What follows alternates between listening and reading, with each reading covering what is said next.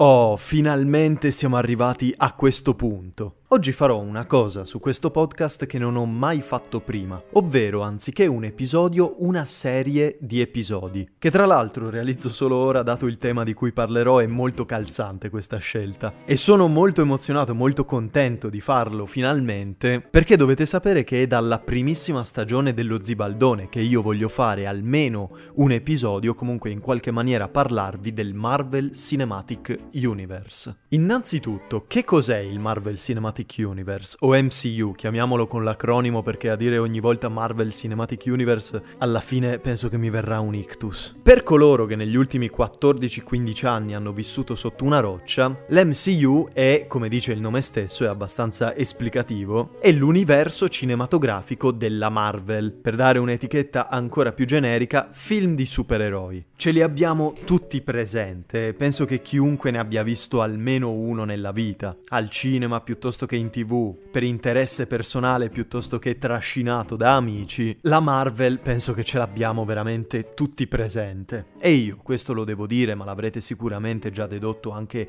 da altri episodi. Amo i supereroi, amo anche il cinema, quindi i film di supereroi sulla carta dovrebbero piacermi, no? In realtà sì e no. Cioè sì, assolutamente sì, ma con degli asterischi. Il cinema di supereroi è estremamente variegato, si può trovare veramente di tutto, dei grandi film, dei film veramente validi, che intrattengono, fanno anche riflettere, fanno sognare lo spettatore, ma se non si sta attenti si rischia di sfornare anche delle cagate come nessun altro è in grado di fare. È un genere un po' altalenante quello supereroistico, però è innegabile che nel nuovo millennio, e in particolare appunto negli ultimi 14-15 anni, questo sia stato il genere dominante al botteghino sia americano sia mondiale mondiale. Un genere che si è affermato come quasi portavoce, no? emblematico di un'intera epoca e di un'intera generazione. Un po' come lo erano i film western degli anni 60 o i film fantascientifici degli anni 80. Ogni epoca segue delle mode e la moda del momento ovviamente sono i film di supereroi, ma i film di supereroi, attenzione, non sarebbero tali e questo genere non sarebbe tale se non fosse per l'appunto per il Marvel Cinematic Universe. Universe. Perché che dir si voglia, questo appello lo faccio sia ai fanboy sia agli hater della Marvel, potete preferire la DC,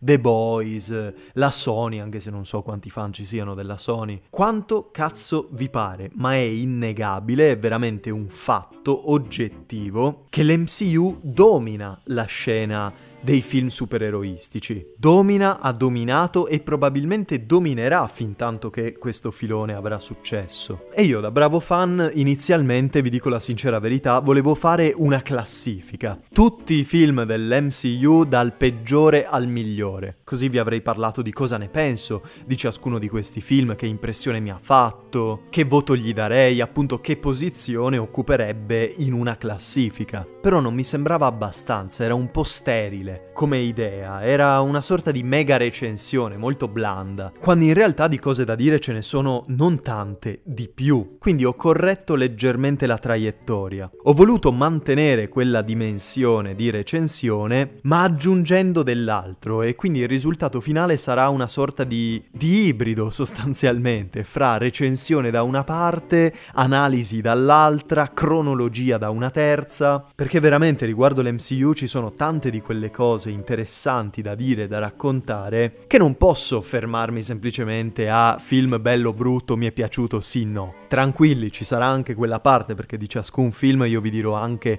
quello che ne penso e che posto occupa nel mio cuore. Ma cercherò di darvi anche tante altre informazioni perché non avete idea di quante vicissitudini problemi, controversie o anche semplicemente fun facts ci sono sui dietro le quinte di questo fantomatico, qualcuno potrebbe dire anche famigerato, Marvel Cinematic Universe. Quindi il vostro amichevole Fede Stern di quartiere vi prenderà per mano e vi accompagnerà all'interno di questo mondo, un viaggio attraverso la storia. Quindi, com'è nato questo gargantuesco progetto? Sia dal punto di vista commerciale, perché io vi ricordo che il Marvel Cinematic Universe conta 30 film per un incasso mondiale complessivo di 27 miliardi e 777 milioni di dollari, proprio dati alla mano e ne sta facendo ogni giorno di più, ma anche dal punto di vista culturale, perché ragazzi, che dir si voglia, per questo avevo detto sia agli amanti sia agli hater della Marvel,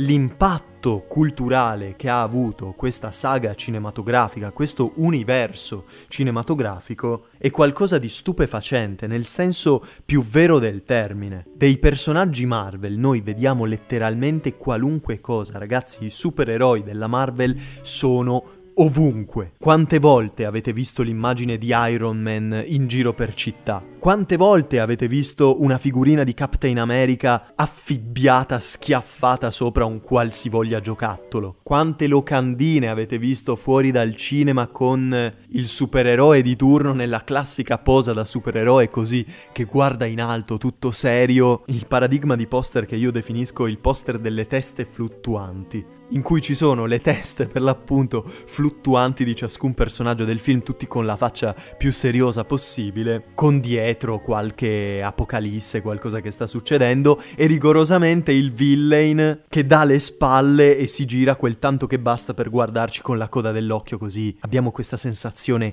di mistero, di paura. Lui ci dà le spalle, quindi è oscuro. Uh. Comunque, bando alle cazzate. Come ebbe inizio il tutto? Beh, ovviamente si parla di un processo molto graduale. Ci sono stati tantissimi step e non tutti di successo. Non è che è partito così da 0 a 100 nell'arco di una notte. C'è stata una serie anche di errori, anche di esperimenti che ha portato poi all'MCU come lo conosciamo oggi è stato sostanzialmente un grandissimo investimento. E per parlare della nascita dell'MCU dobbiamo tornare indietro nel tempo ai primi anni del 2000, ma addirittura prima vi riporto al 1996, l'anno in cui, sembra incredibile ma è vero, la Marvel, non mi ricordo se andò effettivamente o rischiò veramente di brutto, la bancarotta. Fa ridere pensarlo adesso, come fa ridere pensare che anche la Disney c'è stato un periodo in cui finanziariamente se la passava così male che ha rischiato la bancarotta.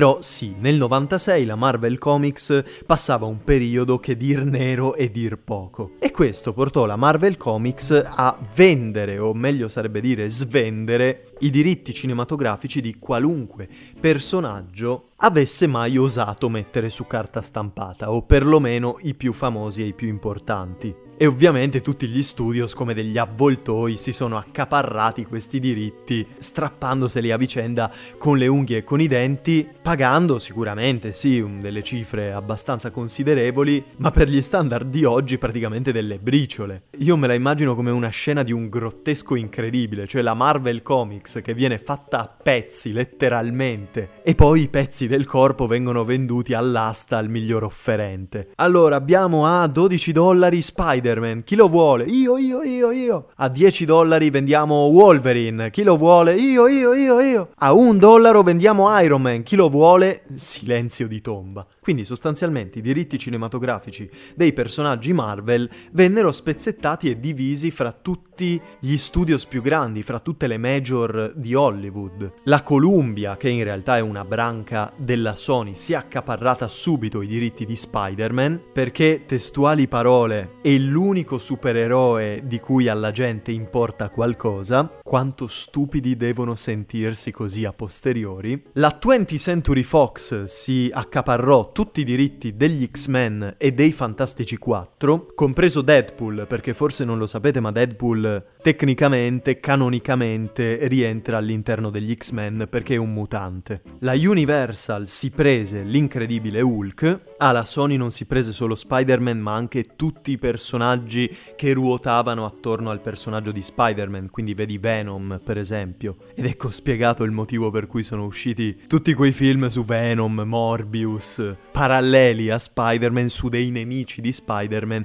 ma senza Spider-Man. Vabbè, di quello non parleremo estremo perché questi personaggi e questi film riguardano il Sony Marvel Universe, o forse adesso si chiama Sony Spider-Man Universe, comunque l'universo cinematografico che la Sony ha goffamente tentato di mettere su, basandosi solo su personaggi, su villain di Spider-Man. Non so che senso abbia questa operazione, però contenti loro. Però tutti gli altri personaggi che non fossero Spider-Man, Hulk, gli X-Men o i Fantastici 4 vennero lasciati un po' così a cazzo perché considerati dei personaggi del manga e obiettivamente come dargli torto agli studios. All'epoca Iron Man era comparso in un paio di cartoni, era comparso nei fumetti, ma era un personaggio che non si cagava assolutamente nessuno. Per non parlare di Captain America, insomma un personaggio che sembrava rimasto ancorato agli anni 40 quando era stato creato come propaganda sostanzialmente per la seconda guerra mondiale. Non mi ricordo se era il primo numero di Captain America o comunque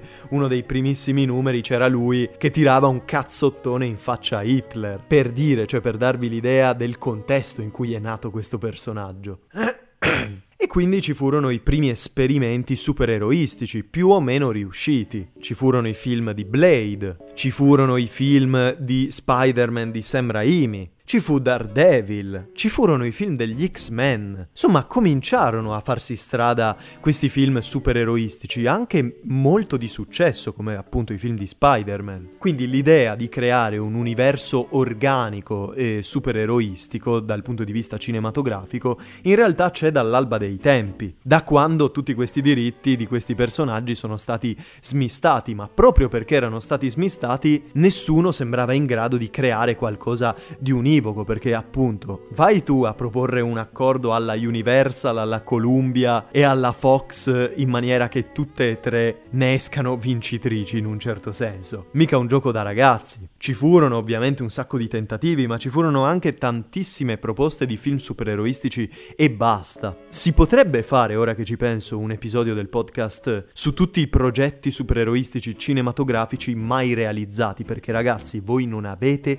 idea di quanti progetti, di quante idee ci sono state nel corso dei decenni, per chiunque, per un sacco di personaggi, già solo Batman e Superman devono averne avute tipo 4-5 a testa. Vi dico solo che Nicolas Cage doveva fare Superman. Cioè vi sto dicendo delle cose che veramente manco nel multiverso probabilmente sono successe. Oppure il fatto che ci fu una versione di Spider-Man di James Cameron che scrisse la sceneggiatura, preparò tutto, poi alla fine non andò in porto niente, ma ci fu anche un tentativo di realizzare una pellicola su Spider-Man con Michael Jackson. Michael Jackson negli anni 90 aveva intenzione di comprare i diritti di Spider-Man e realizzare un film sul personaggio mettendo se stesso nella parte di Peter Parker. E io me lo immagino proprio Spider-Man che combatte contro Goblin così a ritmo di se sapevate questa cosa, vabbè, sapevate già anche della comicità intrinseca che l'idea di un progetto del genere si porta dietro. Se non la sapevate, prego, perché immagino di avervi fatto fare due risate. Comunque, l'universo Marvel era ancora tutto spezzettato e all'epoca non esistevano i Marvel Studios, ma c'era la Marvel Entertainment il precursore un po' del Marvel Studios, diciamo la Marvel responsabile non solo dei fumetti ma anche di tutti gli altri media attraverso cui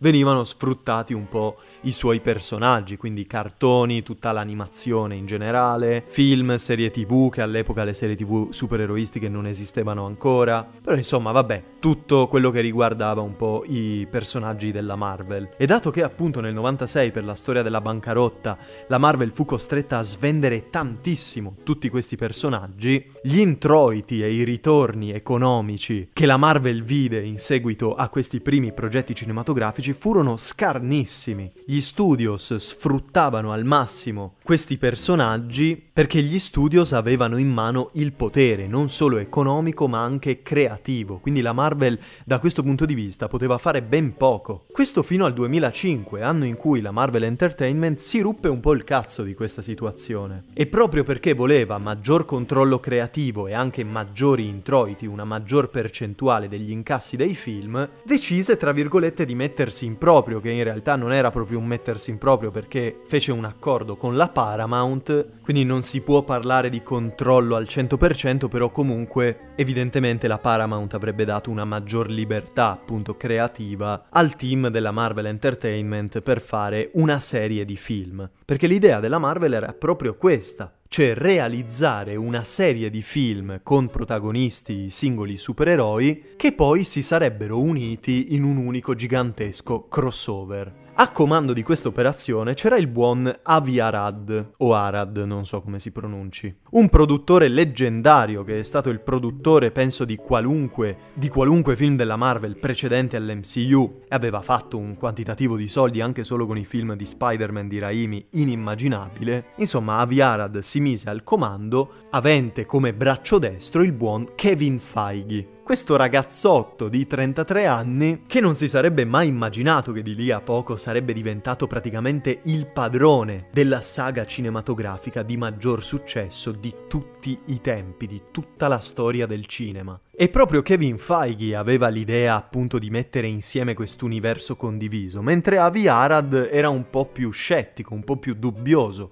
a riguardo, e quindi si tirò indietro. Quindi nel 2007 prima dell'inizio di tutto, Kevin Feige divenne ufficialmente il presidente dei Marvel Studios. Il macro nome, il macro studio, sotto il quale si ritrovavano la Marvel Entertainment, la Marvel Animation, la Marvel Television, Insomma, tutti i micro studi della Marvel, tutte le filiali della Marvel vennero fatte confluire in questo mega studio. E così tutto ebbe inizio il 2 maggio del 2008 esce nelle sale cinematografiche Iron Man, diretto da John Favreau con il buon Robert Downey Jr. come protagonista, che è buon fino a un certo punto perché Robert Downey Jr. aveva una reputazione pessima a Hollywood, ma altro che pessima è un eufemismo. Problemi di droga uno dietro l'altro, si drogava tra le riprese di un film e l'altro, finiva in galera, ha creato non so quanti problemi a non so quante produzioni perché si presentava ubriaco, completamente sfatto sul set, non era mai in condizioni di girare, veniva arrestato e quindi dovevano pagare la cauzione. Insomma, un attore che era stato praticamente cancellato da Hollywood Hollywood prima che la cancel culture fosse di moda. Venne pagato pochissimo per fare Iron Man, qualcosa tipo mezzo milione di dollari, che sì, fa ridere perché ah, mezzo milione di dollari io probabilmente non lo vedrò neanche lavorando tutta la vita, però per quel mondo là si parla veramente di briciole, soprattutto per un attore che nonostante tutti i problemi era comunque molto affermato ed era figlio di un attore a sua volta molto affermato, il buon Robert Downey. Perché chiaramente noi adesso diamo per scontato e leggiamo Robert Downey Jr. è come se il suo cognome fosse Downey Jr. Però appunto per ogni Robert Downey Jr. c'è un Robert Downey Senior. Però vabbè, sto divagando. Il primo Iron Man. Io ricordo ancora il giorno in cui andai a vederlo al cinema con la mia famiglia. Non avevamo la più pallida idea di che cosa andare a vedere e mio padre, sfogliando il volantino del cinema, perché sì, all'epoca c'erano ancora i volantini del cinema, internet era ancora così una landa desolata per pochi eletti e pochi temerari, e mio padre, sfogliando questo volantino, così borbottando fra sé e sé, io mi ricordo benissimo che disse queste parole. Ah, la critica parla molto bene di questo Iron Man. E lì decidemmo di andarlo a vedere. Che dire, ragazzi? Io mi innamorai immediatamente. Bisogna anche dire che il primo Iron Man è uno dei film migliori dell'intero MCU, il primissimo film che non so se nonostante o proprio perché è il primo film è venuto così bello e funziona così bene, ma è un film che io insieme a tutti i fan della Marvel ci porteremo sempre nel cuore. È probabilmente l'unico vero film standalone del Marvel Cinematic Universe. Voi direte, grazie al cazzo, è il primo. Ed effettivamente ci avete assolutamente ragione. Però così è rinfrescante vedere questa cosa in un mondo, in un universo in cui adesso non puoi fare un film o una serie senza tirare in ballo quest'altro personaggio, questo terzo, e far riferimenti a questo evento particolare che succede successo in quel film, però attenzione perché era capitata quella cosa in quell'appendice della serie tv del cazzo in culo. Insomma, un pochino non si capisce più niente. Vedere un film che tu ti puoi godere dall'inizio alla fine senza aver visto nient'altro è veramente, veramente una gran cosa, a mio parere. E il primo Iron Man è un film eccellente, un film di intrattenimento come pochi ce ne sono. Innanzitutto ha un protagonista veramente iper carismatico che ti fa ridere, però riesce anche a portare una certa carica emotiva, una certa carica drammatica. Robert Downey Jr. è stato spettacolare. Lui non era un attore che interpretava Tony Stark, lui era il cazzo di Tony Stark. Veramente un personaggio così vivo e così umano anche, perché Tony Stark ce lo fanno vedere che non è proprio un personaggio così amabile. È un miliardario che ha ereditato tutto dal padre, che sì, è geniale quanto vuoi, ma inizialmente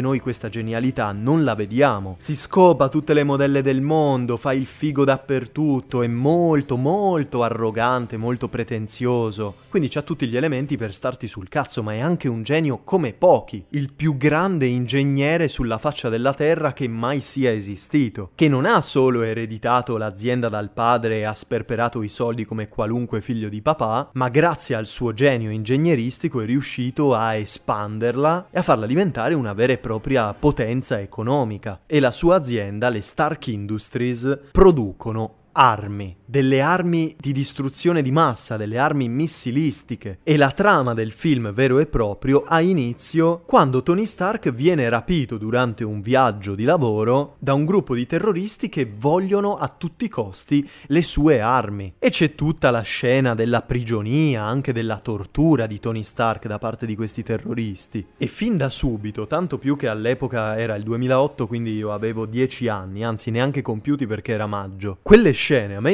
impressionarono tantissimo e quindi fin dall'inizio il film di Iron Man mi prese proprio come un uncino, mi afferrò e non mi permise di staccare lo sguardo dalla pellicola neanche per un secondo. Quindi una trama, come vedete, anche abbastanza dark, insomma, per un personaggio dei fumetti Marvel. Si parla di armi, si parla di commercio, contrabbando, terrorismo. E a questa trama un po' più seriosa, un po' più drammatica, si aggiunge una componente d'azione, una componente di intrattenimento puro, proprio, quindi effetti speciali, scene di lotta, chi più ne ha più ne metta, veramente, che dir spettacolare e dir poco. Il primo e il secondo Iron Man in particolare secondo me hanno alcuni degli effetti speciali migliori di tutto l'MCU. E fa ridere perché sono dei film molto acerbi se confrontati con le pellicole che sono venute dopo. però vedere nell'armatura tutti gli ingranaggi che si muovono e si compenetrano a vicenda formando questo esoscheletro fighissimo, cioè capite che per un ragazzino di 9 anni questo si traduce in un'erezione epocale. Io non so quanto fantasticato di avere l'armatura di Iron Man e di poter volare, di avere tutti questi ingranaggi che appunto si formavano, eccetera. No, è un film che mi ha fatto sognare, ha fatto sognare tantissime altre persone, tanto che fin da subito un ottimo successo, contro ogni aspettativa io aggiungerei, perché questo film ebbe un sacco di problemi proprio di produzione. La produzione era in ritardo, la sceneggiatura era appena appena abbozzata e sostanzialmente il film veniva scritto man mano che si girava. Cioè un giorno per esempio si faceva ritardo, le riprese iniziavano in ritardo perché il regista o lo sceneggiatore dovevano insieme finire di scrivere la sceneggiatura delle scene che dovevano dovevano girare in quel giorno. Lo stesso Jeff Bridges, che fa il cattivo, fa l'antagonista del film, che è Obadiah Stein, si è dichiarato molto frustrato inizialmente con questo metodo di lavoro. Diceva, a me piace preparare le mie battute, prepararmi, perché alla fine questo è il mio lavoro, sono un cazzo di attore, e ogni giorno io arrivavo sul set, mi presentavo senza avere la più pallida idea di che cosa avrei fatto in quel giorno. E ha detto, inizialmente questa cosa è stata molto frustrante, però appena ci ho preso la mano, mano e appena ho capito l'andazzo e ho visto che tutti comunque bene o male facevano lo stesso e si divertivano un sacco, insomma era in ballo, ha detto balliamo. Però di solito queste vicissitudini non sono mai un buon segno. Un film che ha problemi produttivi di questo tipo di solito finisce sempre per venire fuori una schifezza immane, che si traduce poi a sua volta in un risultato molto scoraggiante al botteghino. Veramente sono pochissime le eccezioni a questa regola e una di queste queste, ebbene sì, è proprio il buon Iron Man, che con un budget anche piuttosto elevato di 140 milioni, che ovviamente lontano dai budget stellari che la Marvel avrebbe messo su di lì a poco, però comunque si parla di 140 milioni, cioè per un film di supereroi su un supereroe sconosciuto tra l'altro, quindi veramente una scommessa incredibile, è stato un bel azzardo, un bel azzardo che però si è tradotto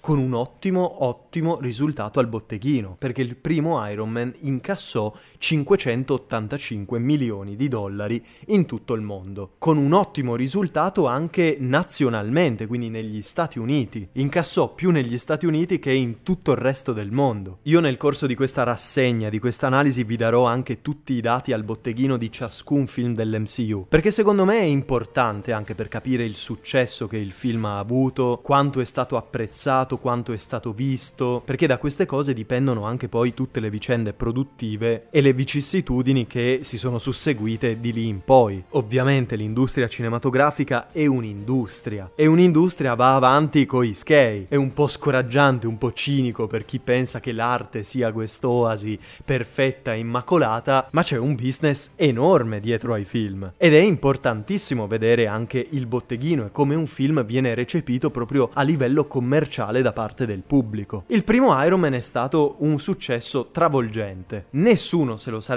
mai aspettato. Il pubblico lo adora, la critica lo adora ugualmente perché qui vanta un 94% su Rotten Tomatoes e quindi il buon Kevin Feige può ritenersi più che soddisfatto di questo esperimento. Questo universo cinematografico parte insomma veramente col botto. Oppure no? Sì, il buon Iron Man ha fatto un successo veramente che nessuno si sarebbe aspettato sotto ogni punto di vista, ma poco più di un mese dopo, il 13 giugno, sempre del 2008, esce nei cinema anche un altro film. Un altro film che passa alla storia della Marvel come una delle cacate più incredibili mai realizzate. Sto parlando dell'Incredibile Hulk. Film diretto da Louis Leterrier, che non ho la più pallida idea di chi sia. È il regista di Now You See Me. Bene, non so che farmi di questa informazione, ma ce l'ho. Comunque, questo benedetto Incredible Hulk, che esce poco più di un mese dopo il primo Iron Man e fa parte dell'MCU, perché la gente se lo dimentica, ma è come se fa parte dell'MCU. Basato tra l'altro su un personaggio che è Hulk, che è infinitamente più famoso e iconico di Iron Man, esce e subito il mondo si rivolta. 67% su Rotten Tomatoes, ma questo da parte dei critici, perché da parte del pubblico io non ho mai, vi giuro, mai sentito nessuno a cui sia piaciuto l'incredibile Hulk. E qui io mi sento in dovere di alzarmi in piedi e di dire a tutti andatevene a fanculo. A me è piaciuto un sacco l'incredibile Hulk, è uno dei miei guilty pleasures. Non è assolutamente all'altezza di Iron Man da nessun punto di vista. È molto più noioso, gli effetti speciali sono molto più brutti, il il personaggio di Bruce Banner, nonostante sia interpretato dal cazzo di Edward Norton, che è un attore bravissimo, che io adoro in ogni cosa faccia, e nonostante il cast vanti Liv Tyler e Tim Roth, comunque i personaggi sono molto molto scialbi. E vi ho detto, il film tutto sommato è molto noioso. E allora a me perché è piaciuto così tanto? Beh, innanzitutto Hulk io lo trovo uno dei personaggi più umani della Marvel. Il personaggio di Bruce Banner è bellissimo, è una persona molto docile, molto mite, un bravo uomo sotto tutti i punti di vista, che purtroppo ha questa tremenda maledizione praticamente, che non è una maledizione nel senso vero del termine perché è stato esposto ai raggi gamma e quindi cazzi vari, però sostanzialmente quando si arrabbia diventa questo mostro gigantesco, muscolosissimo, tutto verde, incazzato nero con il mondo che spacca tutto e tutto tutti. E io l'ho sempre trovato molto affascinante da questo punto di vista. Anche il dualismo fra una persona tranquilla, normale, veramente un uomo qualunque che non farebbe male a una mosca e che potrebbe essere un facilissimo bersaglio da parte di tutti, che in realtà però sotto sotto, in maniera segreta, è la creatura più forte del mondo, che potrebbe spazzare via chiunque con lo schiocco di un dito, ma che nonostante questo e anzi proprio per questo ha paura di questa dimensione di sé sé, lo vede più come un demone, più come una maledizione che una benedizione. E quindi questa cosa l'ho sempre trovata molto affascinante. In più bisogna dire che il design di Hulk in questo film è perfetto brutto, un mostro che ti fa paura perché ha questa espressione così incazzata che ti caghi addosso a vederlo. È proprio minaccioso, non è pacioccone divertente come l'hanno fatto nei film dopo. In questo film Hulk è pericoloso non solo per i suoi nemici, ma anche per i suoi amici, anche per le persone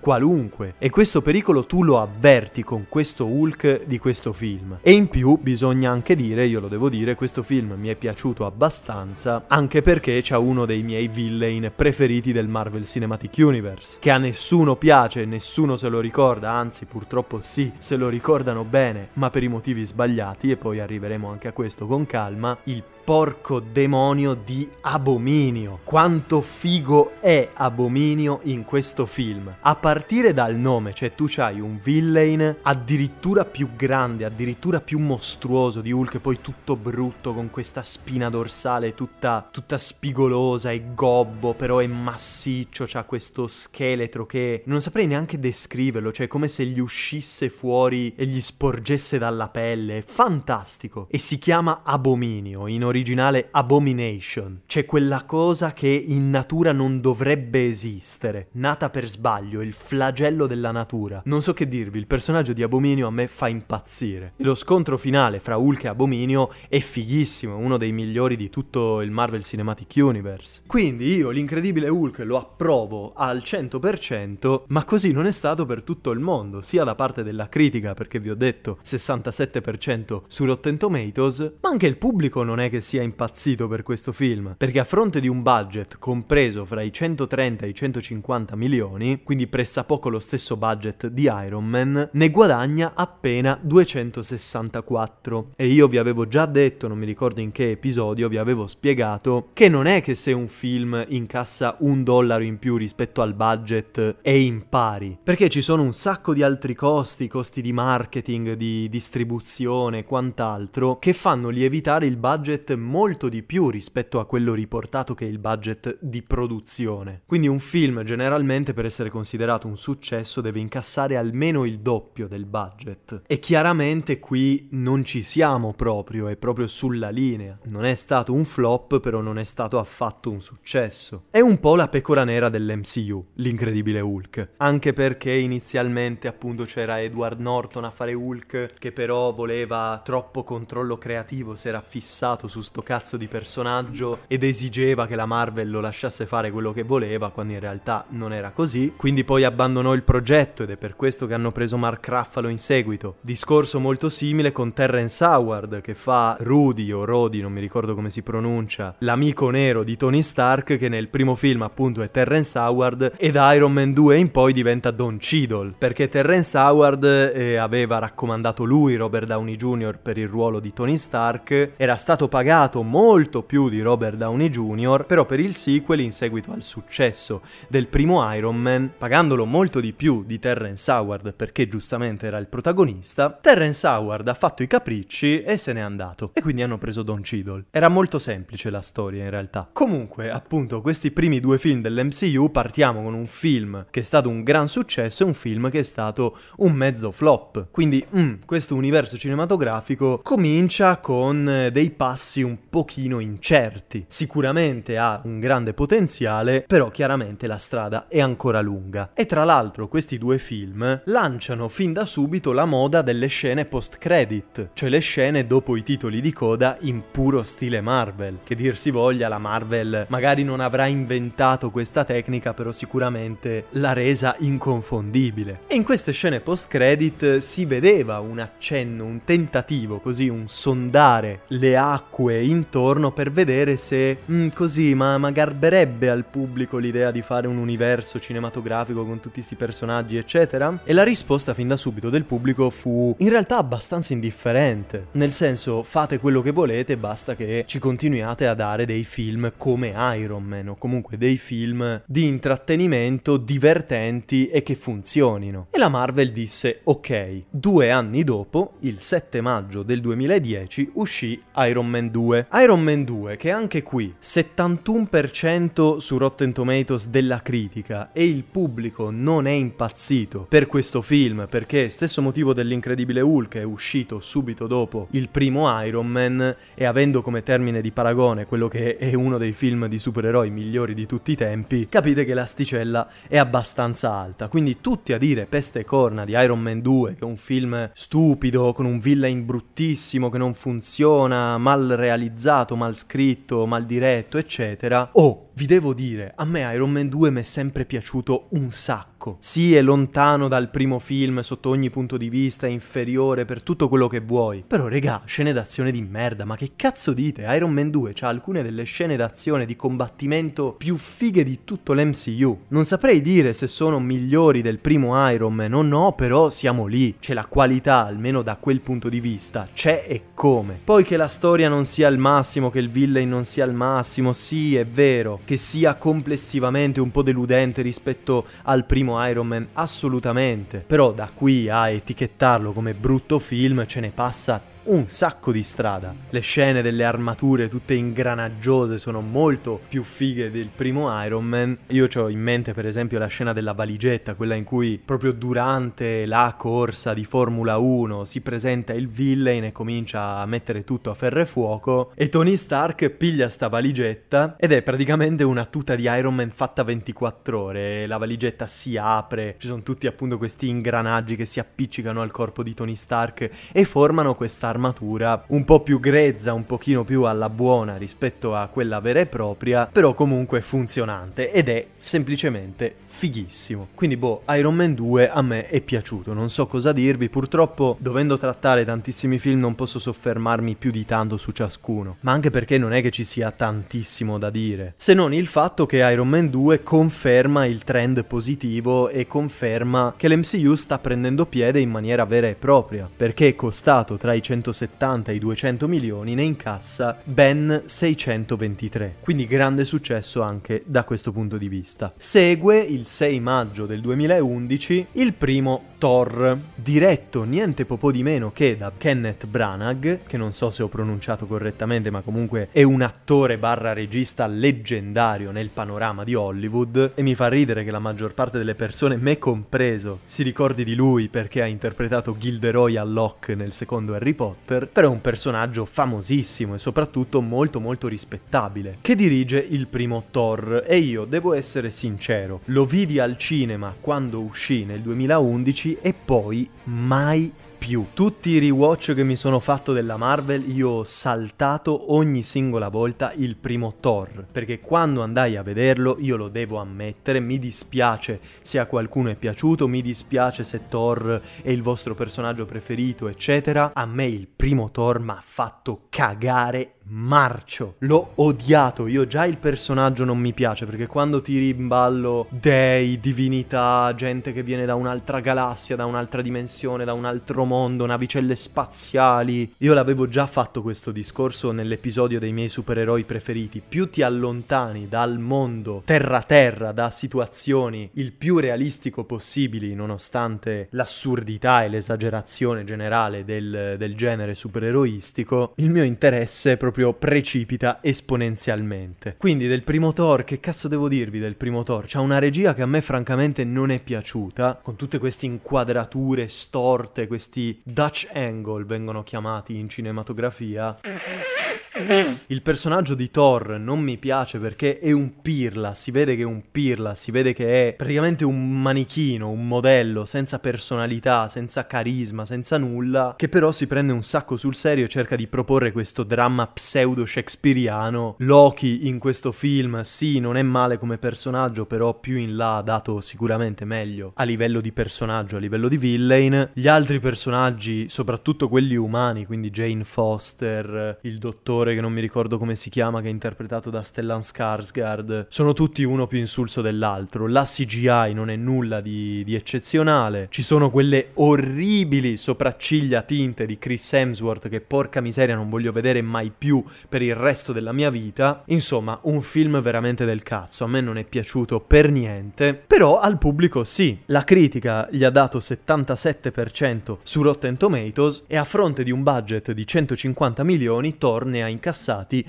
449. Quindi successo al botteghino, anche se non così esagerato come quelli di Iron Man, però comunque abbastanza buono. Ma andiamo avanti, perché anche qui lo stesso anno, a distanza appena di qualche mese, esattamente come era successo con Iron Man e l'incredibile Hulk, non capisco perché la Marvel a questo giro facesse film praticamente a botte di due, salvo per Iron Man 2, ma il 22 luglio del 2011 esce Captain America, il primo vendicatore. Che io, quando uscì al cinema, saltai allegramente perché del personaggio di Captain America non me ne fregava un bene amato cazzo, e me lo recuperai solo prima di andare a vedere The Winter Soldier, mi sembra. Molto molto in ritardo, a distanza di anni. Però eventualmente lo vidi e posso dire, è un film molto sottovalutato. Sono tutti che dicono sì, è carino, ma niente di che. Ed effettivamente sì, è carino e sì, non è niente niente di eccezionale. Però io l'ho trovato un film estremamente umile. È un film umile, c'ha un personaggio che è molto anacronistico ed era molto difficile da trasporre ai giorni nostri. Infatti il film per il 99% è ambientato negli anni 40, proprio la seconda guerra mondiale che tra l'altro è anche il contesto originario in cui il personaggio di Captain America ebbe, ebbe successo, debuttò nella seconda guerra mondiale. E insomma adattare un personaggio così fuori tempo tempo, così fuori moda, ai giorni nostri in maniera efficace è veramente difficile. E per quanto ciò succeda solo nelle ultime scene di questo Captain America, il primo Avenger, è stato fatto in maniera molto molto efficace a mio parere.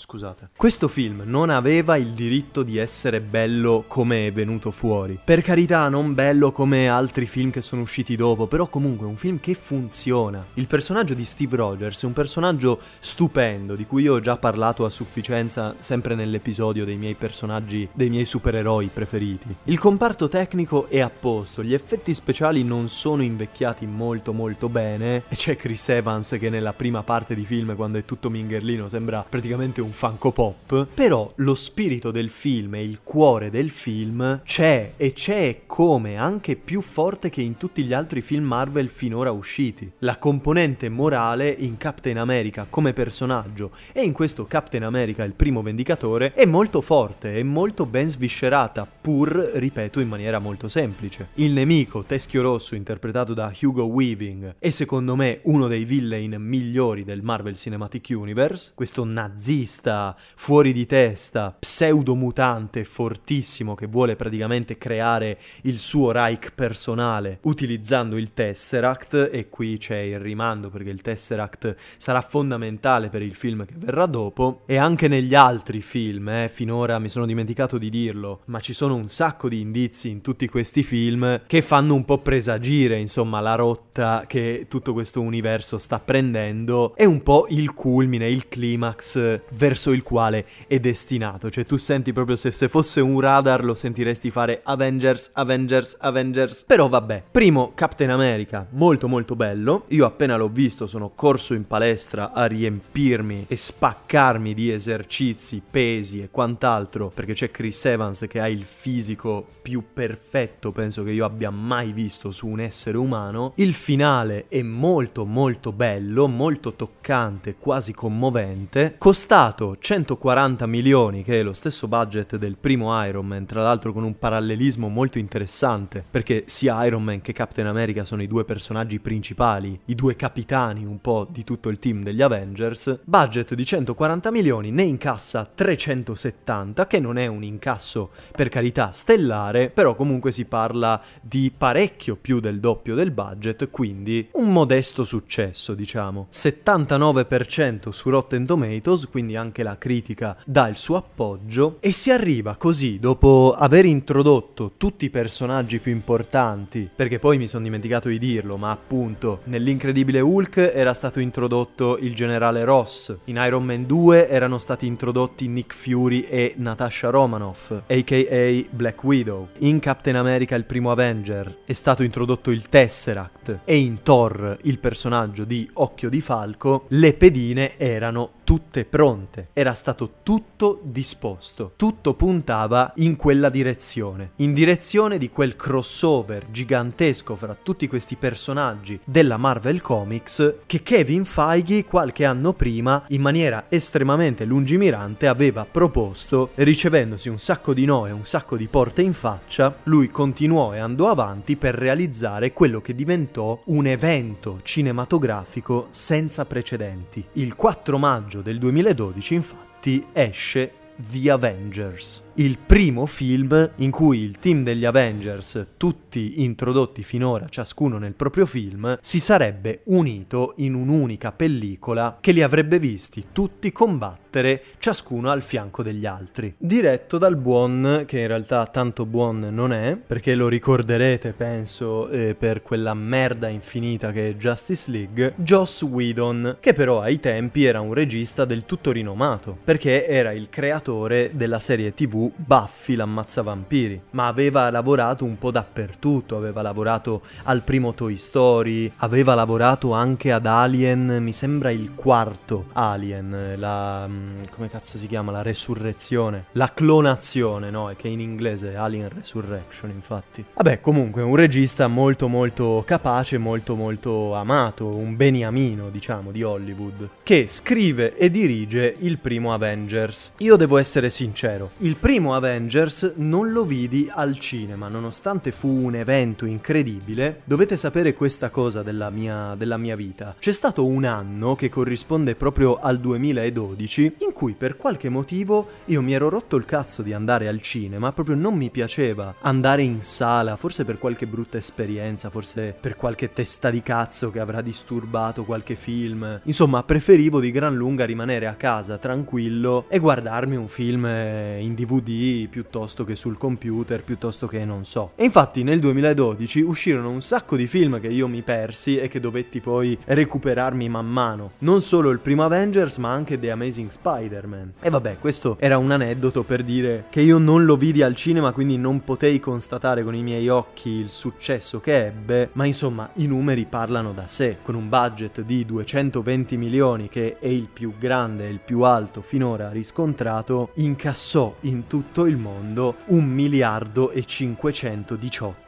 milioni di dollari, catapultandosi tipo a terzo film a maggior incasso della storia dopo Avatar e Titanic e segnando un successo senza paragoni perché un miliardo e mezzo. E tantissimo ancora oggi se un film raggiunge il miliardo e mezzo è un incasso spropositato, ma all'epoca ancora di più tanto più che appunto questo film doveva essere il climax, il punto massimo di questa prima fase, perché mi sono dimenticato di parlare appunto delle fasi, ma l'MCU è tutto diviso in delle fasi di film e questa finora chiaramente era la fase 1 e il primo Avengers doveva essere il culmine e la conclusione di questa prima fase dell'universo cinematografico Marvel. E concludere questa prima fase con un successo del genere che conferma che altro che alla gente non gliene frega un cazzo di questi personaggi, la gente li vuole vedere. E anzi vuole vedere questi personaggi molto di più di Spider-Man, degli X-Men, dei Fantastici 4, di tutti quei personaggi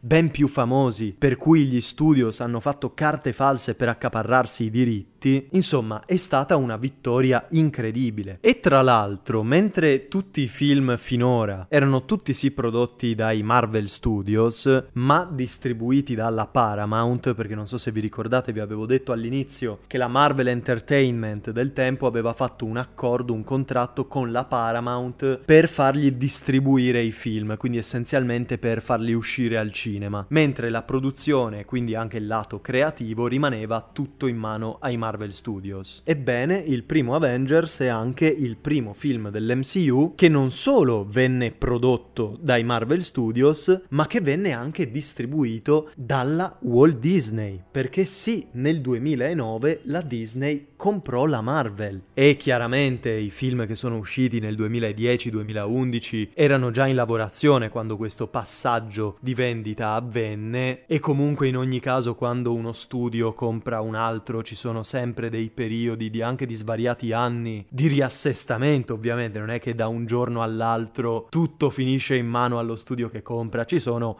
un sacco di clausole e di asterischi da, da capire. Però per questo climax della fase 1 dell'MCU, film che appunto ebbe un successo stratosferico, ora la Marvel era diventata al 100% della Disney. E qui il buon Topolino cominciava già ad avere il simbolo dei dollari al posto degli occhi. Vide la miniera d'oro che potenzialmente era questo MCU, cioè potenzialmente un cazzo che di fatto era questo MCU, e sganciò subito una bella pacca di miliardi, mi sembra 4 miliardi o una cosa del genere, per accaparrarsi tutti i Marvel Studios. E quindi, dalla fine della fase 1 fino ad oggi, tutti i film dell'MCU e l'MCU stesso appartengono a questa benedetta Disney. E vedremo come questa cosa inizialmente era un eh, lato positivo, era un grande vantaggio che la Marvel aveva sugli avversari, sulla competizione, quindi essenzialmente la DC, però col tempo quella S che è il simbolo del dollaro che la Disney ci aveva al posto degli occhi, cominciò a diventare una S che trasformava questo vantaggio in svantaggio. Madonna santa che figure retoriche che sto usando in questo momento, lasciamo perdere. Però appunto di tutte queste cose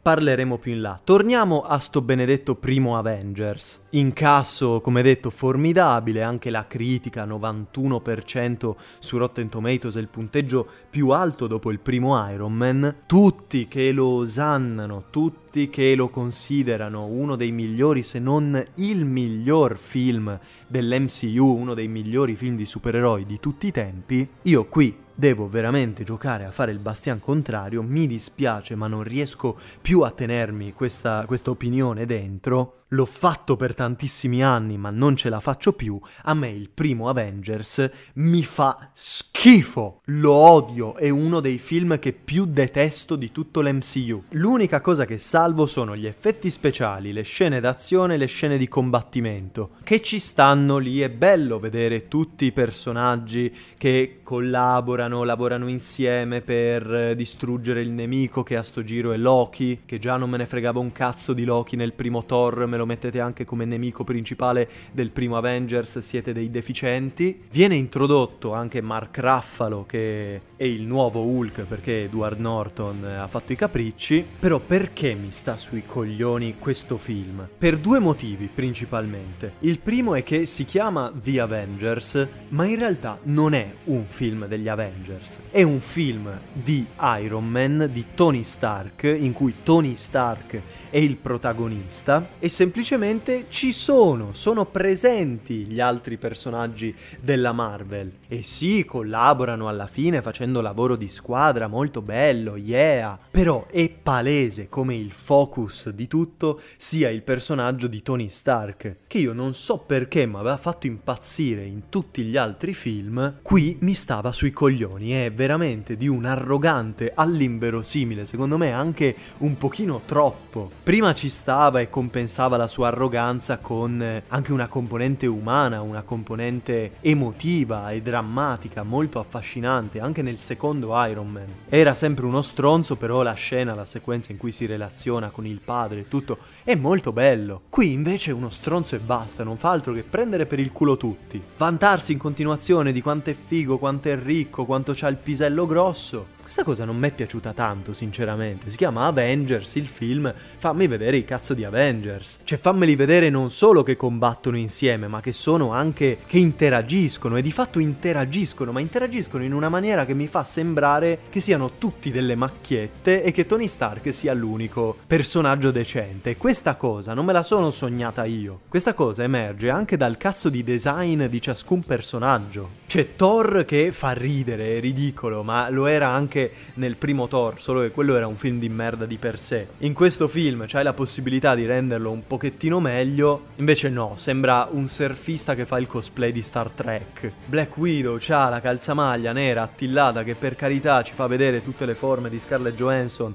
e io sono molto grato per questa cosa qua, però insomma non è che sia una scelta di design così incredibile. Vuoi fare un personaggio femminile anche un pochettino più fuori dagli schemi, che non sia la solita pupa dei film di supereroi e la fai che sculetta con le zinne all'aria per tutto il tempo. Vabbè. Hulk sta in mutande per tutto il tempo come in ogni film di Hulk, quindi non c'è molto da dire. E Cap Povero Cap, che cosa ti hanno fatto in questo film? Andate a rivedervi, a ripescarvi la tuta, il costume di Captain America del primo Avengers è una cosa inguardabile, è ridicolo. Io vi giuro, se vado a comprarmi una calzamaglia di quelle che si usano per andare a sciare, faccio un costume migliore di quello che hanno fatto a Cap. Mamma mia, è imbarazzante. E tra l'altro apro anche questa parentesi perché non solo il costume di Cap è una merda, ma l'intero suo personaggio è di un insopportabile. Madonna, è veramente, cioè, si vede che è stato scritto per stare sul cazzo all'audience. Cioè, si vede che al personaggio di Captain America Joss Whedon ha affidato il ruolo di rompicoglioni del gruppo. C'è sempre praticamente in un team, soprattutto al cinema. C'è svolge il ruolo che Hermione Granger svolgeva in Harry Potter. Tra l'altro siamo alla seconda reference ad Harry Potter all'interno di un unico episodio. Devo preoccuparmi? Io questa cosa l'ho odiata, Joss Whedon l'ho odiato perché cazzo ha rovinato quello che con ogni probabilità è uno dei, se non il personaggio migliore di tutto il team degli Avengers. Per cosa? Per dare risalto ad Iron Man? Per trovare un personaggio che stia sulle palle al pubblico? Qualunque motivo fosse era un motivo veramente del cazzo perché è proprio ingiusto. Nei confronti di Cap, ma anche solo se andate a vedere il primo film di Captain America e il primo film degli Avengers, Cap sembra due personaggi diversi. Ok che si è risvegliato nel futuro, però minchia, cioè lui è, un, è una persona buona, una persona stra-empatica. Qui è un maestrino rompicoglioni che non lo so, non mi è piaciuto per niente. Questo è un motivo per cui questo film l'ho disprezzato e ho disprezzato Joss Whedon. L'altro motivo è il seguente. Ma voi Avete provato a rivedervi il primo Avengers di recente? È invecchiato di un male, ragazzi, di un male. Io non so cosa sia esattamente perché tecnicamente è fatto molto bene, gli effetti speciali sono molto belli, le coreografie, le scene di combattimento sono tutte molto belle. Non so se è la fotografia, non so se sono i set, sono alcune scenografie, non ho idea di che cosa sia, ma vi giuro che sembra un film televisivo degli anni anni 90. Quando sono al quartiere generale dello Shield sembra di essere in una navicella spaziale di Star Trek eh, o Star Wars o Star Cazzo. Mamma mia, non me lo sarei mai aspettato, tantomeno da appunto il, quello che doveva essere il punto di svolta dell'MCU. Quindi, oggettivamente, formalmente, questo, questa prima fase dell'MCU si conclude su una nota che più alta non si può, per me invece non fa altro che coronare una fase che è composta da solo sei film, poi vedremo in quelle successive che anche il numero di progetti realizzati sarà molto molto superiore, una fase un po' blanda che secondo me, salvo il primo Iron Man che è molto bello, salvo Iron Man 2, il primo Captain America che sono film carini, è una fase un po' all'insegna della mediocrità, in tutta onestà, proprio parere mio personale. Però ci sta, che cosa gli vogliamo dire? Era un progetto enorme, senza precedenti letteralmente, in tutta la storia del cinema, ci può stare che la partenza sia un po' più, magari non rocciosa, ma un po' più in salita. Vi ho detto, l'MCU ha dovuto fare molti passi per poi affermarsi e trovare un ritmo più o meno regolare. Quindi per essere la fase 1 direi che ci si può considerare piuttosto soddisfatti tutto sommato. Nonostante siamo ovviamente lontani, per non dire lontanissimi, dalle fasi successive. Ma questa ovviamente è una un'altra storia. Mi rendo conto che questo episodio è stato un pochino brusco, forse un pochino frenetico. Magari avreste apprezzato di più delle recensioni un po' più approfondite di ciascun film, però appunto nell'ottica in cui, anzi sto vedendo il tempo che sto registrando è molto molto superiore a quanto pensassi e inizialmente dovevo trattare la fase 1 e la fase 2 nello stesso episodio, però a meno che non voglia fare una puntata tipo gli anelli del potere che è venuta a lunga un'ora e mezza, penso proprio che staccherò qui. In Inizialmente dovevano essere tre episodi sull'MCU, a questo punto ne faremo quattro, anzi perfetto, uno per ogni fase. Così andiamo con ordine, stiamo belli organizzati, non facciamo le cose frettolosamente in maniera superficiale e ci avrò anche un po' di tempo in più per approfondire appunto ogni singolo progetto. Noi ci vediamo la prossima settimana con il secondo episodio di questa rubrica alla fine di questa serie di episodi degli speciali, ecco, come le serie TV hanno degli speciali, questi sono gli speciali dello Zibaldone, tutti dedicati al buon Marvel Cinematic Universe. E... Adios!